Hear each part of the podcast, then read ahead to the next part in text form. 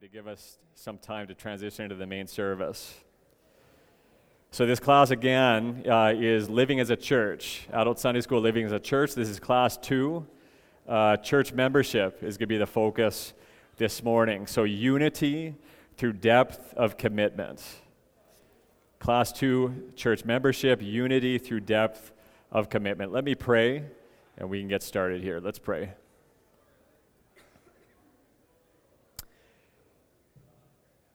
Heavenly Father, we are uh, just so thankful that we can gather together on this Lord's Day, Father.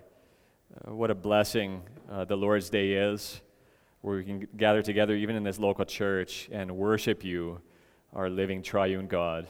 Father, thank you even for this Sunday school hour where we can, where we can seek to apply our minds and our hearts uh, to various topics, even this morning, Lord, church membership and uh, the visible unity within the, the body of Christ.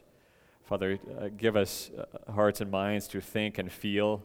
And uh, Father, we want to be growing, uh, even as a church that loves one another and is a display of your glory to the watching world. So help us in this now, we pray. In Jesus' name, amen. All right. So I'm going to begin with a question, just like I did last Sunday. The question this morning is How is the commitment we make to other people at church different from other commitments we make in life? So think about the various commitments that we all have in our lives. How is the commitment that we make in a local church to one another different? I'm just going to throw it out there, maybe one or two answers. Anyone want to f- feel free to shout out? I know I'm making you guys work right away.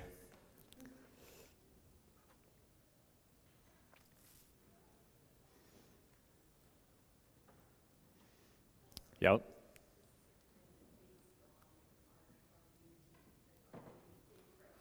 Yes. So, so a, commit, a commitment based on our unity in Christ.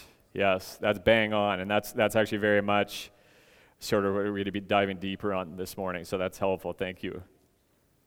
Um, so there's something more to it then, right? There's something more to our commitment because of our unity in Christ, and we're really going to be exploring that reality this morning. So last week we began with considering the glory of the church. So our church, any local church, including our church here, is made up of a, of a group of people that are limited in knowledge, limited in love, limited in patience so we have limitations. We also, there's very different things about us. We have different personalities, different hopes, different backgrounds, different ways of communicating, different priorities, different demographics, even different ethnicities. So, and the world sees this, right? And it, it should sort of be a recipe for disaster if you think about it given all the different backgrounds and everything else, right? But because of the power of the gospel, the local church becomes a corporate proclamation of God's glory, even to the watching world. So, how does that happen? Well, it happens as we love each other with a commitment that is evidently supernatural. So, again, the, the tagline of, of uh, today's class is unity through depth of commitment. So I'm going to be using that word commitment quite a bit this morning. So, what does the, this commitment look like then? What does this supernatural commitment look like? Well, we're going to answer that over the next two weeks. This morning, we're going to be looking at depth of commitment. Next week, we're going to be looking at breadth of commitment. All right, so this morning, we're going to consider the focus on depth of commitments. Depth of commitments. So, and, just a note up front, just to be honest, I mean, you can see class two uh, membership. I'm not sure, are there handouts for this class yet? Anyone have handouts? I think Jared might be in the process of getting those going. Um, so maybe expect to, to get some handouts here in the next few minutes. Um, but to boil it all down, this really is, again, it's a, it's, a, it's a class about church membership. Now, you might be thinking, many of you here are already church members, and you, you, you might be thinking, I'm already sold on church membership. You've convinced me, I'm a church member. I'm a gospel partner. That's the lingo that we like to use here. Why do we need to talk about this? But this class is actually very helpful for going into depth about what meaningful church membership looks like. And I would just say, if you're not a church member here, I would just really want to ask you why not? Why not? And, and just really warmly invite you to consider that and even join the class next door here in the Luther Hall that Pastor Clint is teaching. Okay. So, my hope then is that by unfolding what church membership is and how it's different from other commitments, we'll be reminded of the uniqueness. There's a, there's a, there's a sweet uniqueness about commitment in the context of the local church. It's a deep commitment we have to each other. And so I trust that we're going to be helped by this, even as church members, if you're a church member here. So, the lingo we're going to be using this morning, I'm going to be using this morning, is drawing a contrast between what I'm calling a comfort based commitment and a calling based commitment. What's the difference between a comfort based commitment and a calling based commitment? So, first of all, comfort based commitment. So, commitment is something that our world understands. We all have commitments. Uh, for example, Flames fans are committed to the Flames, in theory. Oilers fans are more committed to the Oilers, I would just say. it's true. People are committed to their jobs, to their favorite uh, vacation destinations, even to their countries, right? So you can get, a, you can get an, an idea of what people are committed to by sp- simply speaking with them, right? Um, you see people's loyalties. And people are committed to churches. But why exactly are people committed to churches? There's a difference uh, even in that uh, regard on, concerning that topic. So I would say, I would suggest that that very common in our day uh, is a commitment to the local church that is based on comfort. That's where I'm using this, this comfort based commitment lingo. So let's just, let me illustrate for a moment. Um, so let's say that you, how is it that a person gets committed to Apple products? Apple products, Apple computers, and so on. Well, you might be at first, you might just be using a PC, right, in your life and so on, and then, and then for whatever reason, you end up borrowing a Mac from a friend to email somebody. Maybe you don't have your computer with you. And initially, you really like the feel of that Mac, right? So that's sort of the door cracking open a little bit, as it were. So you're not a committed Mac user at this point, but you're intrigued. And then eventually your old PC dies, and you, you go sh- computer shopping. You, d- you decide to buy the Mac, even though it's a little bit more expensive, right? And as you get into it, you're surprised by how, you know, how good it feels, how intuitive it seems to be. Um, and so, you know, slowly you're starting to become more committed to being a Mac user. Now, let me just say personally, I'm not a Mac user. I'm not actually really a computer guy, but this is the illustration that's being used here. Um, and I think it's helpful. So, eventually, let's say your grandma buys you um, your grandma buys you the what is it now? Is it is it the iPad? Is that a Mac? You get it? People are laughing at me. Okay. Your grandma gives you an iPad. And now the devices are synced together. See, this is a problem with using illustrations where you're not really a computer guy when the illustration doesn't fit your personality. Anyways, you see what I'm saying, right? Eventually you're sold on Apple products. Before you know it, you're going to Mac conventions. Your children, you, know, you're giving them Mac, Mac, Apple gear to wear and stuff. And you've, got, you've become a hardcore Mac user, and there actually is such a thing, isn't there? I know DJ, where's DJ? He's, he's a PC guy, but only PC, uh, So he's committed the other way then. But how did that happen? Well, you could see how it's sort of a slow, incremental uh, uh, process, right, of becoming more and more committed to something. And that's sort of what, what I'm trying to get at when I speak of comfort based commitments. Comfort based commitments. And this is for, for a lot of Christians, this is what the church looks like in regards to commitment. So a church can begin by emphasizing that they have no expectations. And they advertise their church as a great place to maybe prosper morally, to maybe be a good influence on your kids, to find community. It can sort of be a safe place, a comfortable place, a place where maybe you're catered to.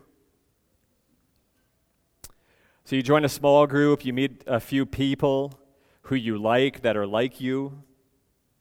And then somewhere along the, the lines, you decide to become a church member. So is this what is uh, is this all involved all that is involved when we consider the topic of church membership? So you can see, and, and the process that I described, I mean, oftentimes, you know, maybe it'll take a few years based on how comfortable you feel, but you're slowly, you're sort of slowly eased into, you know, committing yourself to a local church. That's comfort based commitment. Not much is really required of you at that point. It's more consumer driven. It's sort of like consumer products, right?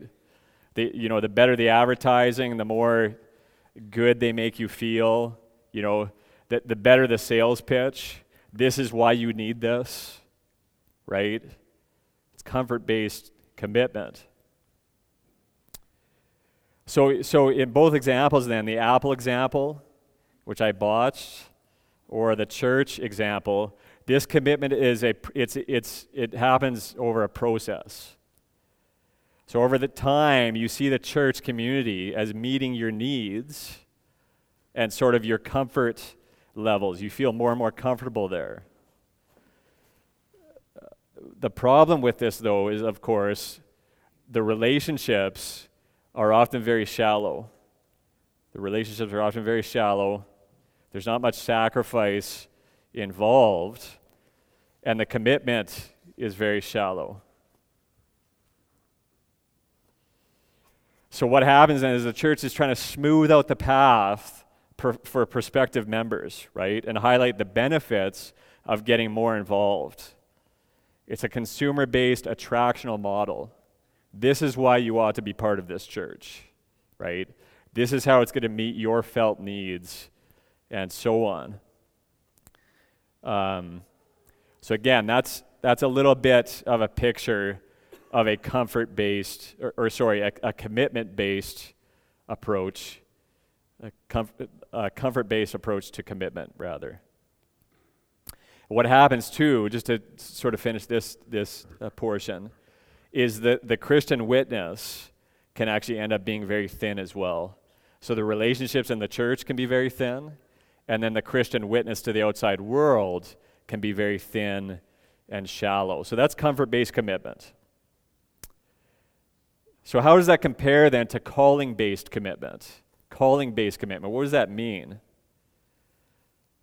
Well, not to vilify comfort based commitment in general. I, I, mean, I would say even, you know, if you're self employed here, if you're a, a loyal employee, you do have to give the sales pitch, right, for why your product or your company ought to be, you know, why, why customers ought to be using it. So, of course, there's a place, there's a time and a place for comfort based commitment. I used to be a plumbing contractor, and I, I want to try to, I mean, I was never much of a salesman, but I still want to try to do a good job for my clients so that they want to hire me again, right? So, comfort based commitment is all bad.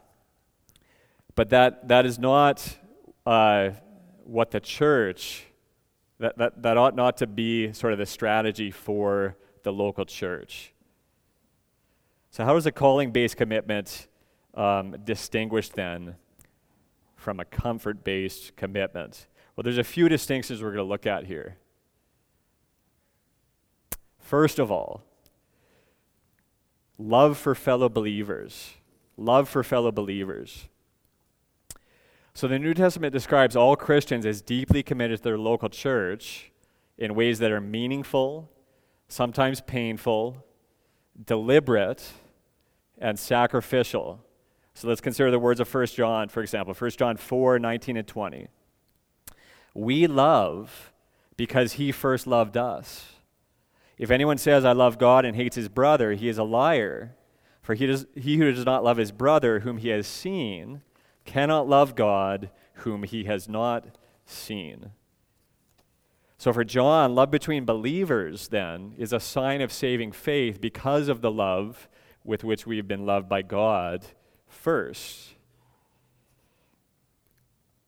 So contrast that with comfort based commitment, and you see that the Bible calls us to love others, right? And comfort demands that we love ourselves and we prioritize our own preferences by way of contrast.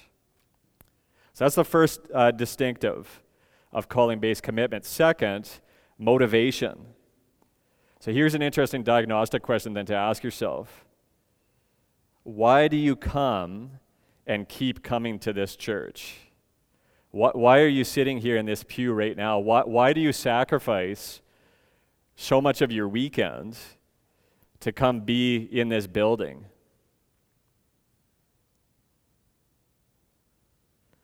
Comfort based commitment might point to social, personal, and professional reasons. Calling based commitment has obedience to God and delight in His church as one of its primary motivators. So, in other words, the motive of our, of our community should say something about our faith in Christ. And this is the point that was pointed out there uh, at the start of the class. Our commitment to each other should look different from the world. Our interactions should look more like Christ and less like our coworkers, friends, and neighbors. I was just chatting with my brother DJ before the Sunday school class here, and he was just expressing how challenging it can be uh, on business trips to be traveling around and only interacting with non believers, right? So the fellowship here, the community here should look different than it does with unbelievers. So that's the second distinctive motivation. Third distinctive relationship. So, a classic strategy for many churches over the past three or four decades has been the get them in by any means necessary approach, right? So, this is what we call the seeker sensitive model. The seeker sensitive model. Maybe good intentions there, right? We want, ev- you know, we want lots of people coming in the doors to learn about Christ. But the issue there again is that with very little commitment, there are very few deep relationships. So it's a very shallow culture of community. And there's very little even focus of discipleship. Even just, you know, consider um, things like one to one discipleship and so on. So everything is sort of kept at a surface level because it's more comfortable that way, of course, right? When we start to really get to know one another, it can actually be painful and challenging, right? It's just sort of easier just to sort of stay back, right? So, strangely enough, then, it is with the formality of membership, then, that deep relationships are formed.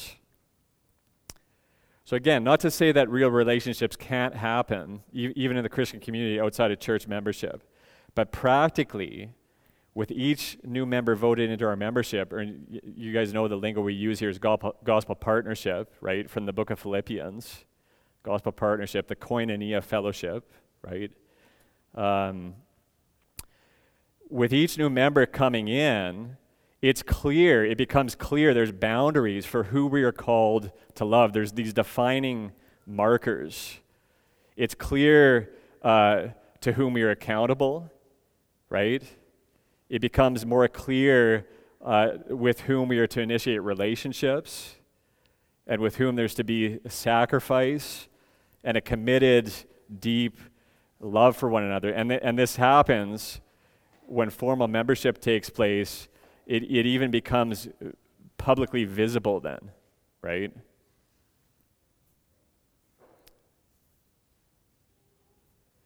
So now another, a, another aspect to consider here then, when we're considering church membership, is it requires commitment up front. It requires commitment up front. And this can be one of the sort of unnerving, uncomfortable things about this all, right? Because, of course, we live in a society, we live in a culture, and I would say it's natural uh, to us as fallen human beings to commit later, right? To commit later, not to commit up front. Um,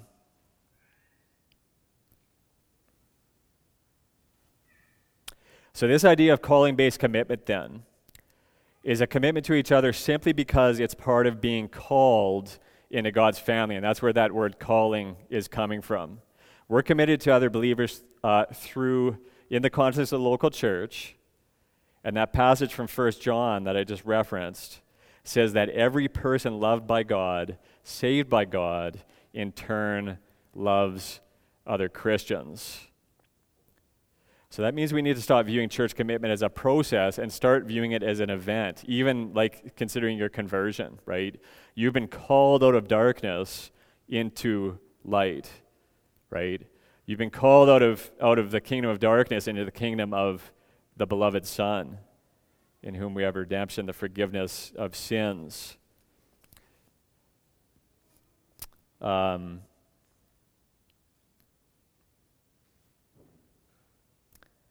So, what this means then is even as we are saved, right? If you're a Christian here, you've been called to be a disciple. What, what I'm arguing is that you've also been called to commit yourself to a local church. It's calling based. It's calling based, and there's a significant level of commitment that comes up front rather than sort of even over process or gradually. So, in that sense, then, you'll find uh, plenty of comfort based commitment in calling based commitment churches. This is sort of what we naturally gravitate towards. Um, and again, in some ways, there's nothing wrong with comfort based commitment on some levels. The problem comes when it becomes our main approach to life in the church. If we expect to ease our way into church, and see calling based commitment kicking over time, again, we're going to have this sort of this consumerist, relationship light approach to what church looks like. And, and again, it's, it's, it's not that different from any type of commitment that you see out in the world, is it? Right? Uh, instead, we should recognize that God has called us to commit in deep and meaningful ways to a local church, even as He has called us to salvation. So, if that's our attitude toward church, we'll find a community that is honest about what it means to be a Christian. And what happens then is this, this dynamic ends up being a rich catalyst for fellowship, for deep, meaningful relationships, and even for a witness to the watching world. It's utterly unique. You, you don't find this type of commitment anywhere else in the world.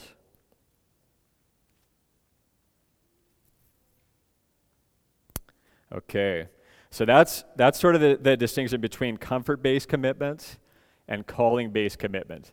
I'm going to move on to the next point. Now, can I just ask are the, are the handouts out there? Handouts, okay, so you guys are tracking.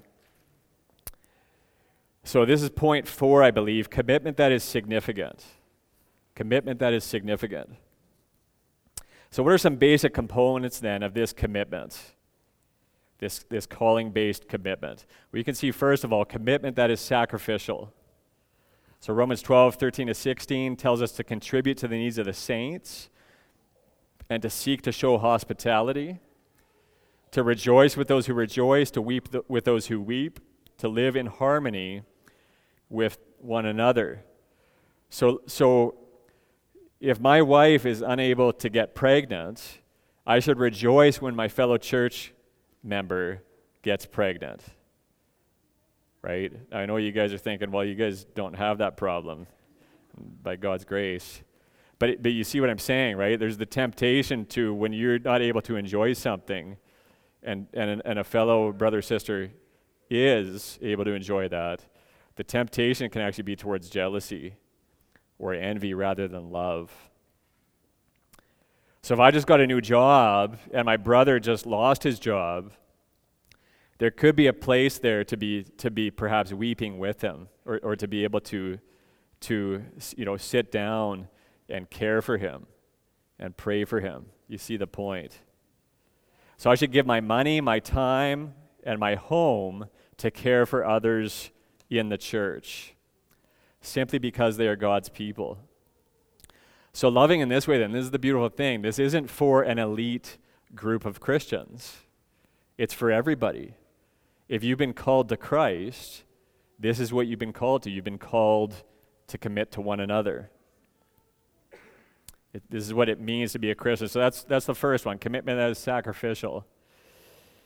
Second, commitment to gather together. So Hebrews 10:25 tells us that we are not to neglect meeting together as, as is the habit of some, but encouraging one another, and all the more as you see the day drawing near.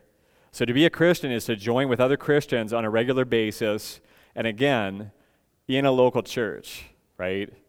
I gave that example last week of, you know, the guy who claims to be a Christian but he's not, oh yeah, no, church isn't for me, right? Been there, done that. Maybe, maybe you know, I've been burnt. I get together with my old hockey buddies and we look at the Bible every once in a while. That's my church. Well, no, it's not. Part of uh, a biblical commitment is committing to gather together in a local church. Uh, point three commitment to encourage one another. So Hebrews 10:24, right before that verse I just uh, shared, uh, says, "Consider how to stir one another up to love and good works." And of course, that that that is necessary, right? That sort of precedes, or or or, or it it it requires gathering together, right? We can't be building up one another in love if we're not coming to church.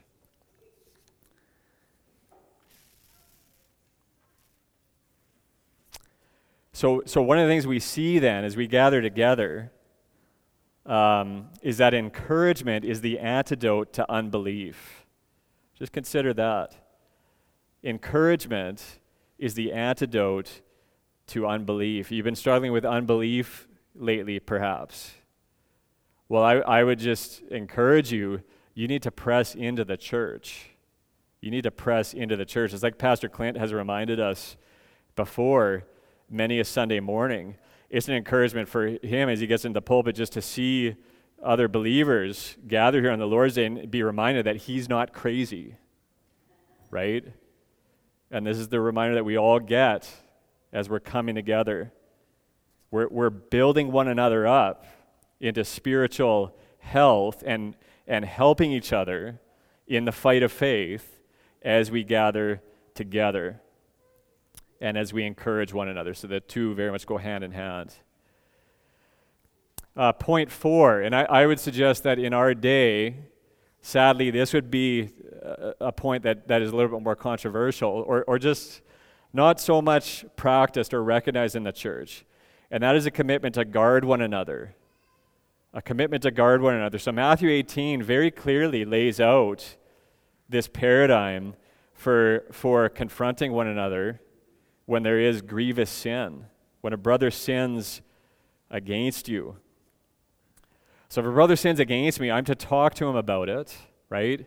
If he doesn't repent, I'm, to, I'm to take another brother and confront him about that. If he still doesn't repent, it's to be told to the church, right? So, so, so what happens then at that point is the whole membership of the church is activated to, to, to seek to reach out to this person, to call them to repentance. If that doesn't happen, as, as you know, we have experienced in this church, sadly, that person needs to be put out of the fellowship. That's where we, the, the term excommunication. So Jesus says, if he refuses to listen even to the church, let him be to you as a Gentile or a tax collector. So, in other words, again, put out of the church. So just consider this. This is one of the things that's going on in these uh, church discipline passages. the final barrier to self deception in this world is the local church. So no one else can tell me so powerfully that the faith I profess with my mouth is contradicted by my life.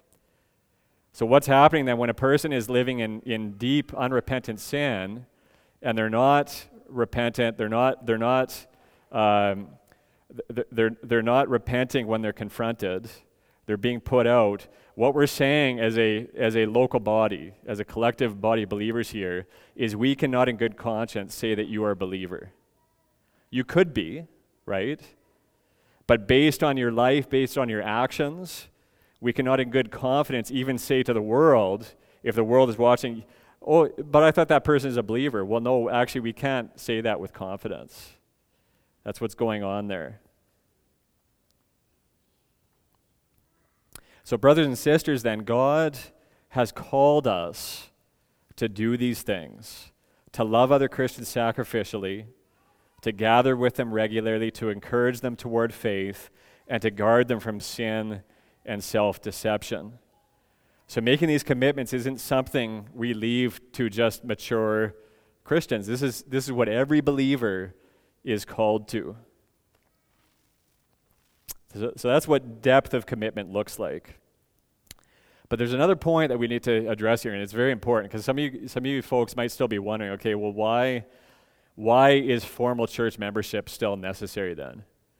it, okay, I, I understand depth of commitment, right, as opposed to just sort of shallow commitment, consumer based uh, uh, church that's, that is very common in our day. Depth of commitment is, is good, perhaps. I can see that. Why, why does church membership need to be formal? Well, there's a couple of points here that are really important to consider. Uh, 1 Corinthians 5 the Apostle Paul, so this is an interesting passage. I mean, as Christians in our day, right, with the, with the um, destructive trajectory that our society is on, we can very much lament what's going out, on outside of the church. But the Apostle Paul actually tells us in 1 Corinthians, For what have I to do with judging outsiders? Is it not those inside the church whom you are to judge? God judges those outside. So notice then, there's a line separating those who are inside and outside the church. On one side of that line is those who call themselves believers and submit that profession to the judgment of the church. That's one of the things you're doing when you're entering into church membership, right? And that's even part of the part of the process of being put forward to the church right? There's a process where the pastors are reaching out to the whole congregation, the whole congregation is being activated. Do you think this person is a believer? That's what's happening there. You're submitting yourself and your Christian profession to the judgment of the church. And uh, again, I mean, that might just sound very strong and, you know, wrong to our modern sensibilities. It's right there in 1 Corinthians 5. We are to judge those inside the church and judging to the best of our ability whether that person is a believer or not is part of that judgment. So that's, that's, that's one very strong argument for, for formal church membership. Another one is this speaking about church leaders. So Christians are called to submit, we're called to submit to our leaders, Hebrews 13, 17. Because someday pastors will give an account to God for the souls of the people in their care. Now, question How do I know as a pastor who, who I will be accountable to God for? So, for example, I mean, you guys know I come from Edmonton.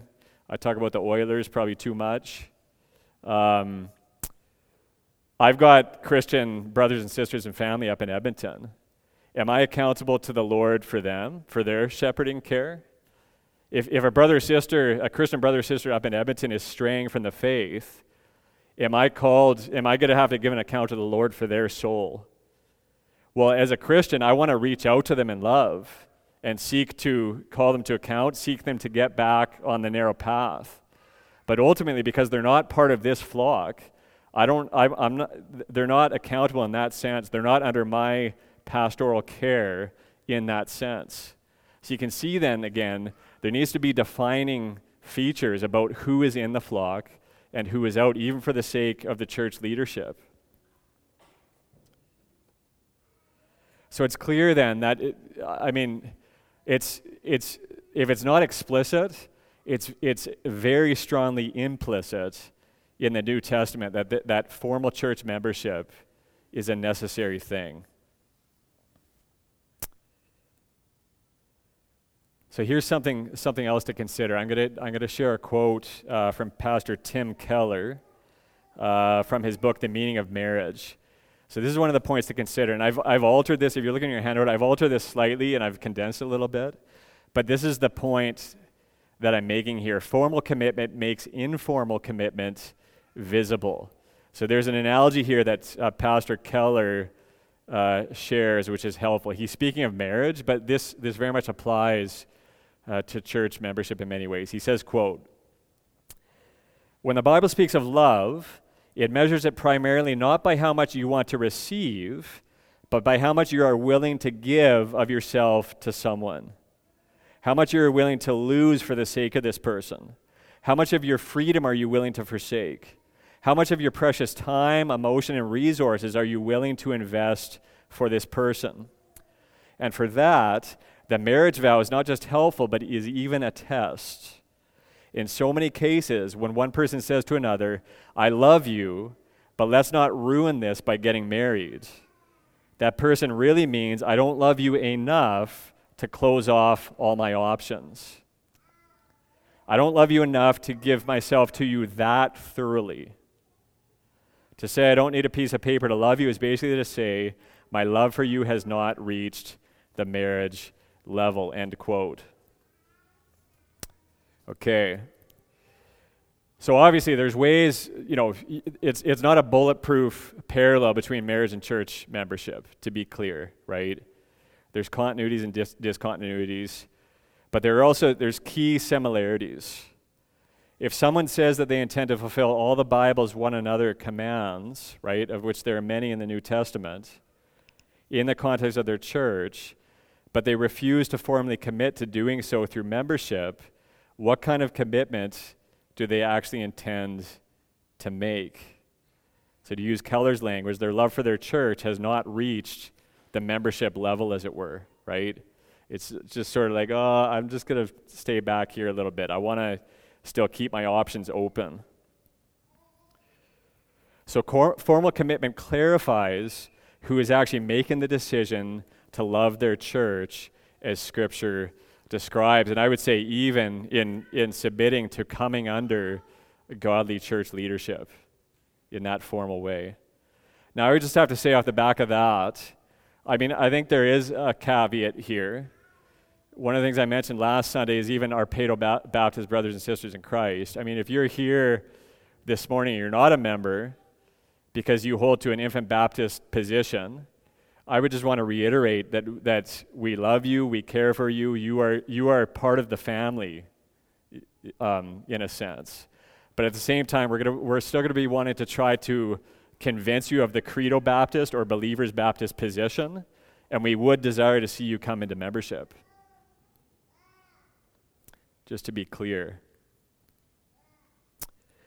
All right, practical suggestions practical suggestions to sort of what does this look like boots on the ground then well first of all of course and this is this maybe goes without saying join a church join a church maybe you're here you're, you're a younger person maybe you're a newer christian you're having conversations with friends you're weighing out you know is local church really that important can i just sort of be a lone ranger christian and choose my own fellowship Maybe you're weighing out membership.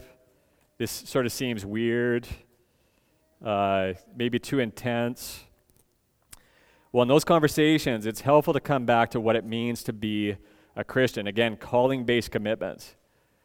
You've been called to be a Christian, which means you've been called to love other brothers and sisters in Christ, right? So it's not just a general disposition of love, right? You're not jumping in the. I know I had a, a buddy back in the day. We, we, were both staff at a Bible camp, and he said he was gonna. He was thinking about doing a road trip down the west coast, all the way down to Mexico, to uh, inspect the health of the local churches and try to encourage them. All sounds very amazing and super duper spiritual. But he hadn't been vetted by any church, he, had, he wasn't being sent out by any church. He just decided to go on his Lone Ranger mission, right? And he's going to go, it's like he thinks he's an apostle or something, right? He's going to go see how the churches are doing down in Mexico. Well, and, and there's no local church involvement at all, right? Um, so, love for one another then is not a general disposition of love, but a specific commitment to love a specific group of Christians in the context of the local church. So that's the first point join a church. Second, invest in relationships. Invest in relationships. It's those deep relationships where we're accountable to one another, where we're calling each other out, where we're confessing sin to one another, right? That's where the relation, where we're sharing our struggles, our cares, our burdens, where we're praying together. That's really when the relationships go deep. So let's just consider, uh, you know, under this category, investing in relationships, let's just consider some very common categories of, of ways that church members can, can fall into sort of a, a somewhat unhealthy model. You've got the casual member, for example, who attends regularly but doesn't do much beyond that. So his best friends are outside of the church and maybe even not, not believers. That's the casual member. You got the fortress member. So the fortress member can look very strong uh, on the outside, right? They're involved in, in many ways, um, volunteering in many ways, but they never are actually seen to be in a place of need. There's actually never really a, an openness or a sharing of, of one's struggles with the fortress member because they need, they need to look like they have it all together. Again, that's, that can be very hard to penetrate. That's the fortress member. What about the static member? The static member can start out with good friendships in the church, but months and years and even decades can roll by and relationships never really grow or deepen. It can be a very easy thing to fall into. Uh, last example the consumer member. I've spoken about this a little bit earlier. It's clear that the consumer member is simply there maybe to have their felt needs met, or they're part of the church because they, they, they feel like they're getting something that they need. But there's not much giving involved with a consumer member. So that's the second point invest in relationships, with maybe some uh, not so pov- positive examples there as well. A third point I'm having to wrap up here uh, commit to love the entire body. And this is something that um, I'm going to touch on more next Sunday when we look at breadth of commitment. So it's a real danger in our age that is defined by consumer by the consumer and yet obsessed with community. Have you ever considered that? We live in an age that it is consumer driven and yet it's obsessed with community. And what happens, I mean, you see the cell phone commercials. It's all the young beautiful people partying on the beach, right? And it's all good times. But actually they don't even really know each other. right? There's no real depth of community there. Um, so we can find ourselves then, even in this church, if, if, if you're most comfortable sort of in a subculture of this church, right? Based on your hobbies, your interests, your demographics, your ethnicities, whatever it might be, there's a danger there that you're actually not committing yourself to the entire body. So, what this requires then is it, it takes initiative to include in our friendships those who are different from us.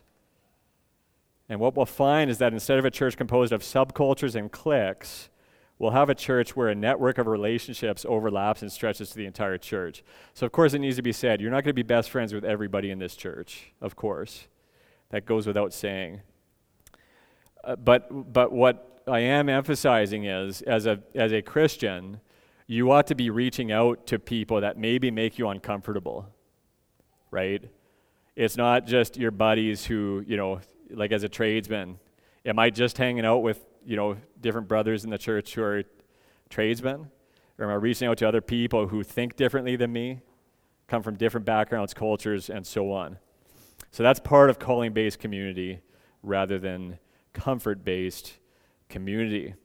To conclude, if you look at how the New Testament describes the local church, this is one pillar then of church membership depth of commitment. So our culture is telling us to commit only so long as we feel comfortable. Just consider this with the promiscuous, um, with the sexually promiscuous culture that we're living in. People want intimacy before commitment, right? People want intimacy before commitment. That's completely backwards. The Christian view is commitment and intimacy follows, right? And when you think even of our, our sexually promiscuous culture, desiring intimacy before commitment, what happens to the intimacy? Well, it's actually pretty, it's, it's like a vapor, right?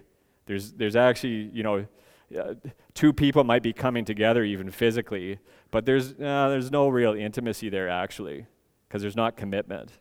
So it's the same thing, uh, in a sense, with the church. Um, so that's the first of two pillars, then depth of commitment. Uh, the second one we're going to look at next week is breadth of commitment. Uh, and I've gone a little bit too long again, so unfortunately we don't have time for questions. Again, feel free to come up and ask me, but I need to give time now for us to transition. Let me, let me uh, pray, and we can close. Heavenly Father, there, there is uh, much here to think about, perhaps uh, certain things that are challenging. Father, there's the things in this lesson that make us uncomfortable, even. Father, we are called to love those who are very different from us who think differently from us, who have even different values uh, in many ways, perhaps even different politics. Whatever it might be, Father, I pray that you be growing a supernatural community in this church. Father, even as we see it in many ways, Lord, we see it in many ways in this church, even right now. But just pray that you would grow us in our depth of commitment for one another and our love for one another, even as we have been loved by you, and that that could even be a witness uh, to the watching world for the glory of your name. For we pray these things in Jesus' name. Amen.